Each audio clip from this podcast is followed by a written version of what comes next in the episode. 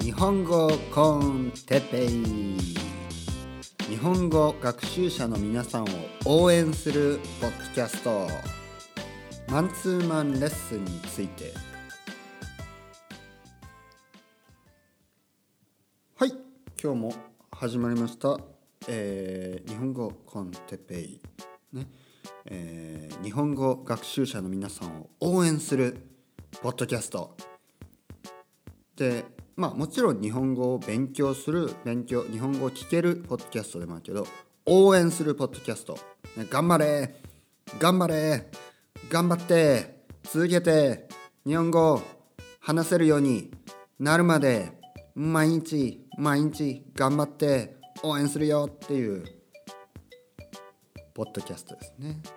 うん、でなんまああの毎回毎回毎回毎回話してるように僕自身も英語とかスペイン語をこうやってポッドキャストを聞きながらいろいろなそのポッドキャスターっていうんですかね、えー先生たちネイティブの先生たちに応援してもらって、えー勉強を続けてきたんで日本語でポッドキャストでこうやって皆さんを応援するチャンネルがなかったんで始めたわけですね。まあ、なかったもしかしたらあるのかもしれないけどちょっと僕には見つけられなかった多分ない。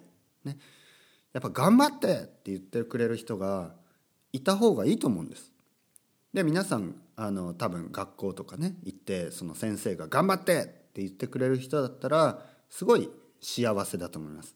でそういう先生とか、え友達とかが近くにいない場合は僕が「頑張って!」って言うんでね毎日毎日聞いてください。頑張って頑張って聞いてね、えー日本語を話せる。日本語がわかる、ね、そうすると日本人の友達ができてもっともっとうんなんかね日本に行ったり、えー日本に住んだりね。まああの今はオンライン、ね、インターネットがあるんで日本のコンテンツを読んだり見たり、ね、楽しんだり。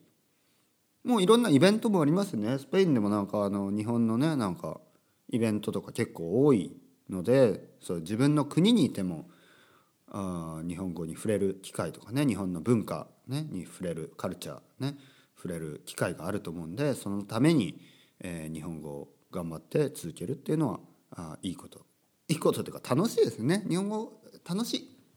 うん、よくあのーその何語を勉強した方がいいのかっていうね。これよくある話題です。例えば人口が多いから中国語がいいんじゃないかとか。ね。スペイン語がやっぱりこういいんじゃないのか。ね。いろいろあります。でも僕はあ好きなことをやった方がいいと思うんです。ね。自分の興味がある。もう本当に周りのこととかね。あとはメリットとかデメリットとか。ね。そういうことは考えずになんかあの好きなことをやった方が絶対にいいと思うんですね。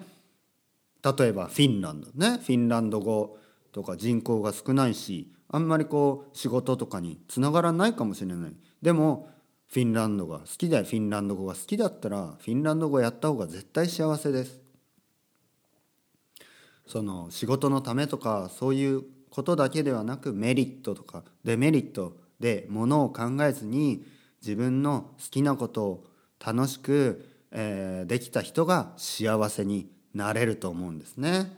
なのであんまりこうメリットデメリット関係なくねなんか日本語勉強してる人もまあ日本で、えー仕事をまあ、する予定があるからとかもう確実にそういうメリットのある人もいるかもしれないですねそういう人はもちろん頑張ってくださいでもなんか別にその自分は、えー例えばじゃあスペインでお医者さんをしてるとかねスペインで看護婦さんをしてるとかね、えーメキシコで、えーあの先生をしてるとか、ね、学校の先生をしてるとか、えーロシアで、えー公務員をしてるとか、ね、公務員っていうのはそういう、えー役役所ですね役場役所、えーそういう国のために働いてる人ですね。でそういう、まあ、安定した仕事を持ってる人でもうあの日本に住むことはないでもやっぱり日本に興味があって日本語が、えー日本語に興味があって日本語を勉強したいそういう人は日本語を勉強した方がいいと思いますね。そのに日本語を勉強した方がやっぱ幸せだと思いますね。その自分が今後使うに日本に住むかもしれないとかね。そういう明らかな、えー、メリットがなくても自分が好きだったら勉強して続けていいと思いますね。絶対そういう人の方が、えー、楽しく人生を過ごせると思います。はい。じゃあ今日のトピックですね。今日のトピックはうんまた忘れてしまう。ええマンツーマンですね。マンツーマンレッスンについて。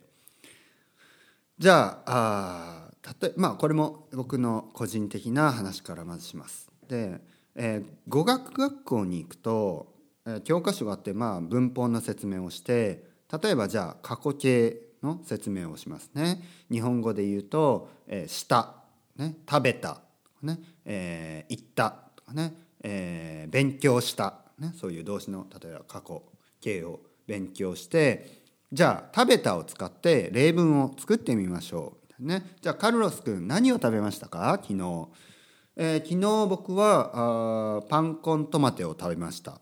ね、パンコントマテね。なんかこうパンにトマトを塗ってねスペイン、えー、特にカタルーニャカタルーニャ？バレンシアもかな？カタルーニャとか。ねバレンバレンシアは多分食べると思いますね。で、えー、そういう食べ物、えー、を食べました。ほうほうほう。はいはいはい。じゃあねえー、ラウラさんね。ラウラさん、えー、昨日何を食べましたか？私は昨日サラダを食べました、えー、あとパスタを食べました。うん。まあいいですよ。うん。すごいいいですね。すごいいいです。ね。いい例文です、えー、僕はそういう例文がいいと思います。うん。で、えー じゃあ悪い例悪い例を言うとなんてまあいい悪い例は言わなくていいでこれ何がいいかと思ったかというと本当のことを言ったからですね。本当のことを言ったから。昨日本当にカルロス君がパンコントマトを食べて、えー、ラウラさんが、えー、パスタとサラダを食べた。これが本当だったらやっぱりいいです。うん、ここで言ってるのは例文というかあの言葉をしゃべる時はやっぱり自分の本当のことを言った方が、えー、いいです。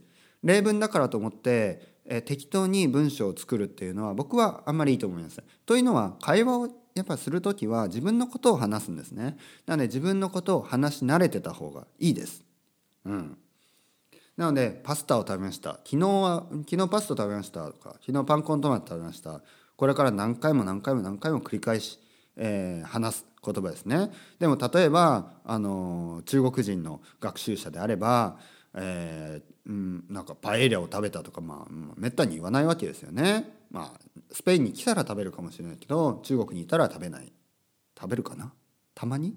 うんたまに食べますよね中国でも。でもまあ例えばですね。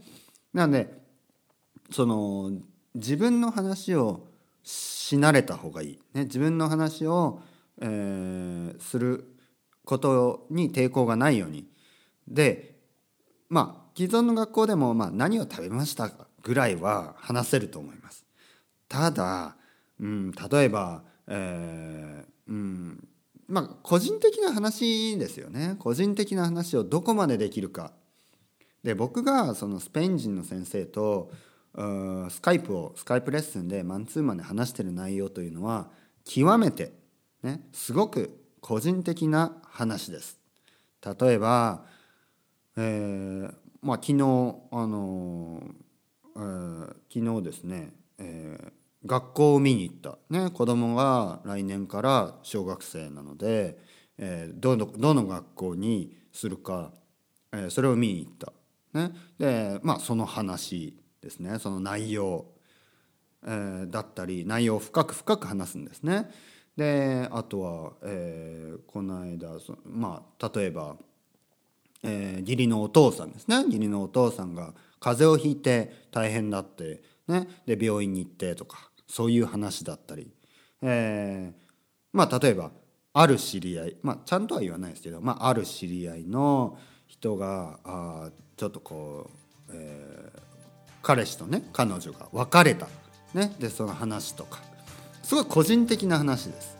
ね、で個人的な話をすることはすごい大事なんですね。なんでかっていうとあのそこがあ目標です。目標は、えー、例えば日本語学習者の目標であれば日本人の友達ができて、で日本人の友達と居酒屋とかねカフェとかに行って、まあ、家に行ってもいいですで自分の話を日本語でたくさんするんですねでその教科書に載ってる例文とかじゃなくて自分の話をしたい。で普通の学校に行くとどうなるかというと自分の話って恥ずかしくてできないしまあ恥ずかしいというかなんかあのその10人もいたら10人の生徒の前でそんなプライベートな個人的な話をするというのはちょっと抵抗がありますよね。僕だって自分の義理のお父さんの話とかあの自分の子供の話ばっかりその10人を前になかなかする気にならないですよね。なまあ、あとはプライバシーとかもありますから。でそのやっぱり1対1の信用あ、えー、信頼できる先生信頼できる友達そういう人を探して自分の話をたくさんする、ね、その自分の話を真剣に聞いてくれる先生が僕はいい先生だと思います。僕だったら聞きますよ。何でも聞きます、ね、じゃあまた。バイバイ。